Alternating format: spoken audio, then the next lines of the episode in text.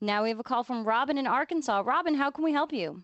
Yes, ma'am. Actually, I would just want to let y'all know my husband listens to you guys all the time, and he absolutely loves your show.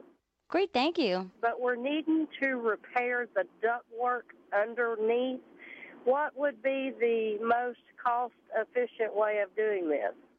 Well, I would stop trying to repair them and think about replacing them because every time you have a hole in a duct, it makes it um, that much more inefficient.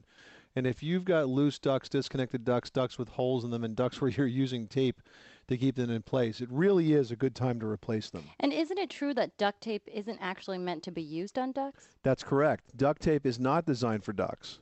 Do you know why duct tape's not designed for ducts? I don't know why. The adhesive on it dries out as soon as the duct gets warm and it falls off. Yeah, there's a type of duct tape that is designed for ducts, and it's known by its uh, UL code name, which is UL 181. It's like a silver-faced tape with a peel-off back, and then you really rub it down to the duct, and it really sticks. But regular duct tape has different purposes.